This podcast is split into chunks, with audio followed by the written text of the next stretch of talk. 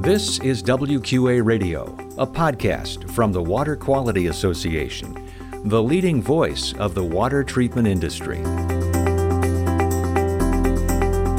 And hello, I'm your host, Wes Bleed. Three years ago, I reported to you that there were six to 10 million lead service lines still in use. There are still six to 10 million service, lead service lines still in use, in spite of all of the political pressure that's been put to bear, in spite of all the media pressure that's been put to bear, it's still the same issues. That's Eric Yagi, WQA's Technical Affairs Director, speaking during a panel discussion at the Mid Year Leadership Conference at our Industry Update Luncheon. And welcome to another episode of WQA Radio news and insights about residential, commercial, and industrial water treatment.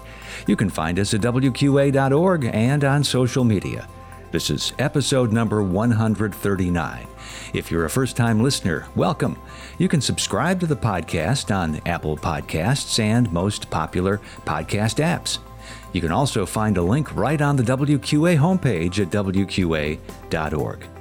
In this episode, we hear from Eric and three other WQA directors Dr. Tanya Lubner, our professional certification and training director, Kelly Fleischman, the WQA product certification director, and David Loveday, our WQA global government affairs director. Plus, I'll have our WQA tip. Now, on to the panel discussion, led by WQA's Associate Executive Director for Member and Public Engagement, Tom Bruursema, on WQA Radio.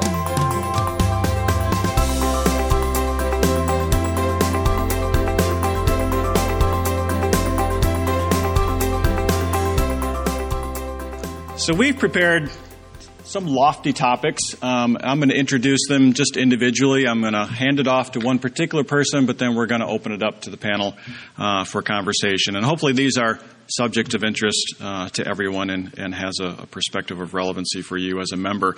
Let's start with training resources. Um, this there is a lot happening. Pauli mentioned certainly some of the things you're all aware of them with regard to whether it's emerging contaminants, public awareness. We all know is is rising rapidly for concerns of water quality. We have continued to look at what resources, what information, what tools do we make available, not only to members, but to the community at large, um, wherever they may need to have that information available. So I'm going to first turn uh, to Tanya to comment on what kind of information and materials from, a, from an education and a professional certification perspective. Well, believe it or not, we have tools outside of the MEP. And uh, two of our best uh, tools for getting information, for getting updated information to the members on training are convention and the annual education kits that all of the certified personnel should know about. But those annual education kits are available to everyone. They are on the website. They are free. And not only that, but they have quizzes. If you want to understand, if you want to be sure you've understood what you were reading about, uh, then those quizzes are very helpful. Those, they're self graded. And with the kits, when I put them together, I do try to make sure that we have current issues. So if you look back at the last couple of years, you will find PFAS, you will find chlorides, among others. And then, as far as convention, yes, not everyone can attend convention, but we do record those sessions. And everyone that attended convention has access, complimentary access to those recordings that you can share with the people in your organization. And uh, we make the uh, sessions also available for sale for those who were not able to attend convention. And then there is a third resource that every single member can access, and that is the online knowledge base. If you're wondering where our textbooks went, that's where they went. There's the textbooks, all of the textbooks, all the way up to Master Water Specialist plus the certified installer. Uh, all of those are there along with updates. So, for example, very recently, the technical affairs team put together a new technical note on PFAS, along with uh, treatment, occurrence, all of that.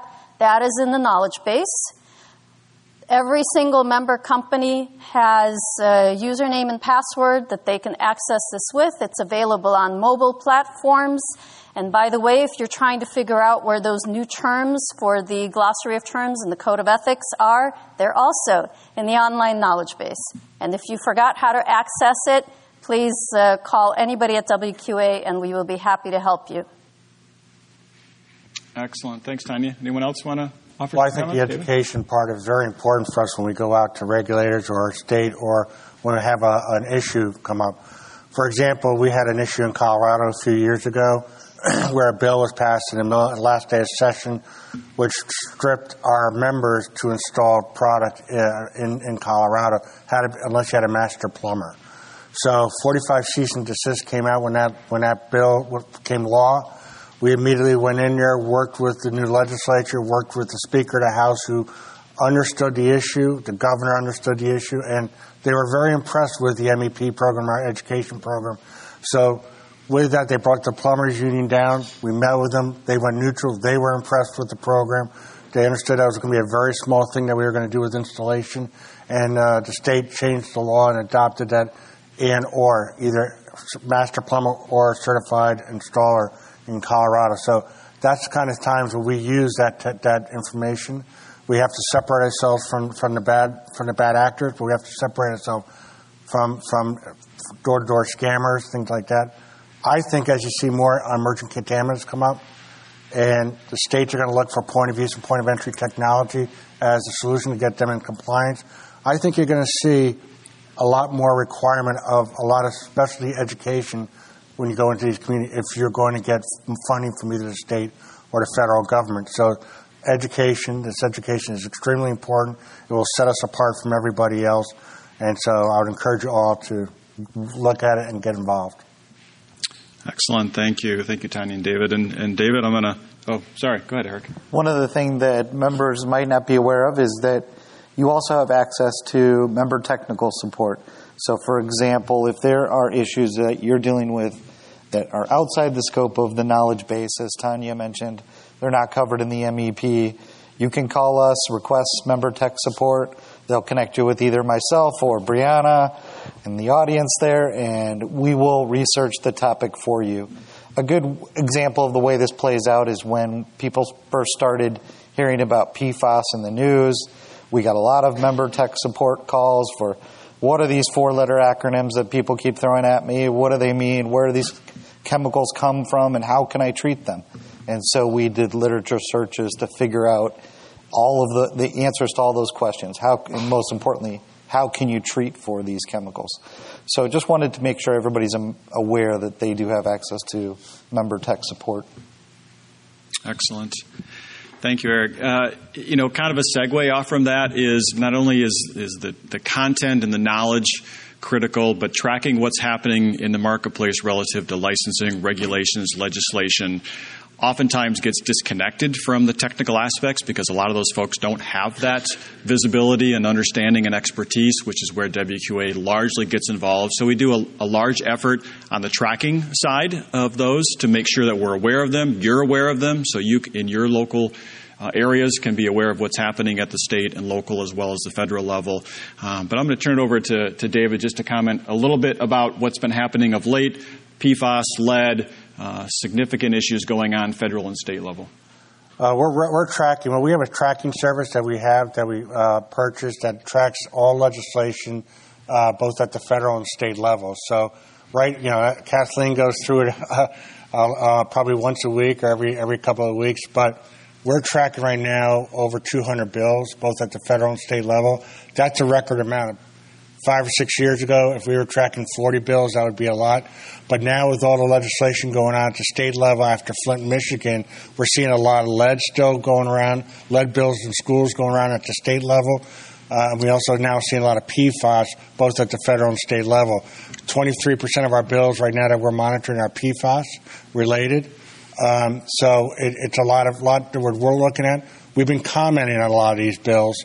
A lot of it we've been offering technical assistance, making sure for the lead bills that they have the right standards. They describe the standard correctly. They so they address that so they don't have to go back and correct it or limit what they can do. PFAS is going to be a challenge. I mean, Uh, the federal government is, is moving slow. The EPA is, is, is looking at it, doing studies. So uh, CDC and HHS doing health effect studies. But the states aren't waiting. They're moving forward, and we are tracking more than 14 states that have already set MCLs or action levels for PFAS. And that's going to be a challenge for the industry. It's going to be a challenge for the states when they get into it. How do you how do you manage it? But um, it's a real challenge on, on the legislative side. So we track that. We're, and Kathleen does a monthly bill list. I would encourage you. We send it out. Look at it. It's on our website in Government Affairs. We also do an issues report every month of the meetings that we've been attending or issues that we see coming up. Uh, that's also done monthly with Kathleen. She sends it out. So I'd encourage you all to look at those reports. Um, Newark, New Jersey, when that happened uh, with the issue with the, the lead, uh, we immediately reached out to both the EPA and, and uh, Region 2, which is New York, New Jersey, Washington, D.C. headquarters, and the Cincinnati lab. We also reached out to both the city and the state of New Jersey and the city of Newark, and then we also reached out to their engineering firm that was handling the lead issue in Newark. Eric and I have briefed uh, had many phone, have several phone calls with them, uh, briefing them about the lack of their knowledge of what the standard process was. I think was the biggest. Issue. We had to educate them. I'll let Eric talk a little bit about that, but a lot of it was educating the the engineers, the city, and the state on the standards, what it meant, what the process was. Um, sort of fascinating how little they knew about it and, and the protocols. One of the great things we did a couple uh, last week was have a joint phone call with all the agencies, EPA, state, feds, and NSF. We talked together about the issue, what was going on. Um, so it's, it's, we're looking at it, we're involved. I'll let Eric maybe talk a little bit more about it. Well, just in general, in terms of back to your original question, in terms of emerging contaminants, there's a number of emerging contaminants that I reported to you guys three years ago on that were uniquely suited for point of use and point of entry or in home treatment. And if you review those issues, you know, issues like lead, we really haven't, uh, those, the issues are still the same. Three years ago, I reported to you that there were six to 10 million lead service lines still in use. There are still six to 10 million service, lead service lines still in use, in spite of all of the political pressure that's been put to bear, in spite of all the media pressure that's been put to bear. It's still the same issues. And PFAS, we've been calling it the the forever chemical throughout this this event. The reason that people call it the forever chemical is because, as you saw in Frank's presentation at the manufacturer section, it consists of a long background of, of carbon saturated with fluorine with fluorine um, ions or fluorine atoms, and the there's really nothing in nature that destroys that carbon fluorine bond. So it's just going to be there forever. The sub, the actual um, active group might change, but that could change in a good way or a bad way. But that underlying PFAS chemical is going to be in the environment forever until we destroy it. So that's why we call it the forever chemical. Great subject. I'm going to move to our last okay. topic just while we have time, and that's standards oh. that continue to be the foundation around which a lot of these products obviously are evaluated to make sure that they can make claims that are suitable for the application in the marketplace. And Kelly, I wonder if you would just might give us a, a couple comments and remarks about where things have been moving. We know standards process can be lengthy and cumbersome, um, but we know it's critical and vital to the future of the, of the industry. Thank you. It's absolutely vital. It's the foundation of, of much of what we do. Um, the ANSI standards have been able to evolve with emerging contaminants, but as Tom just stated, it's a very lengthy process. An avenue that has helped to support this, that has been accepted and has had success is protocol development.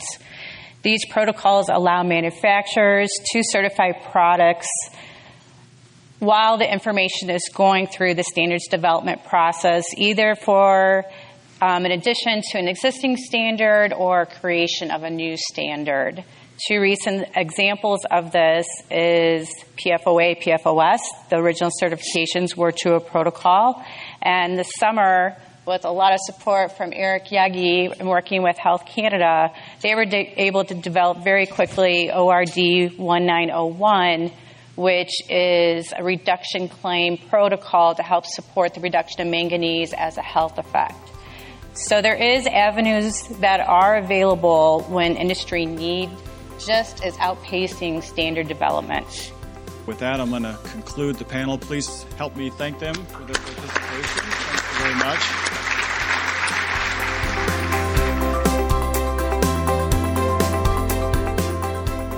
And that was our panel discussion from our WQA Midyear Leadership Conference Industry Update Luncheon featuring WQA's Technical Affairs Director Eric Yagi, Dr. Tanya Lubner, our Professional Certification and Training Director, Kelly Fleshman, WQA's Product Certification Director, and WQA Global Government Affairs Director David Loveday, all moderated by Tom Bruursema WQA's Associate Executive Director for Member and Public Engagement. Now, our WQA tip. If you want to see highlights from our mid-year leadership conference, head on over to our homepage, wqa.org, and watch the new video that captures many of the images and activities from our time in San Antonio, Texas.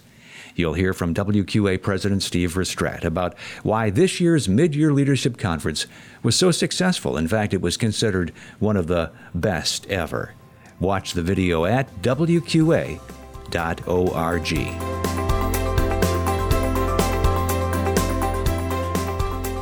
Thanks for listening to WQA Radio, news and insights about residential, commercial, and industrial water treatment.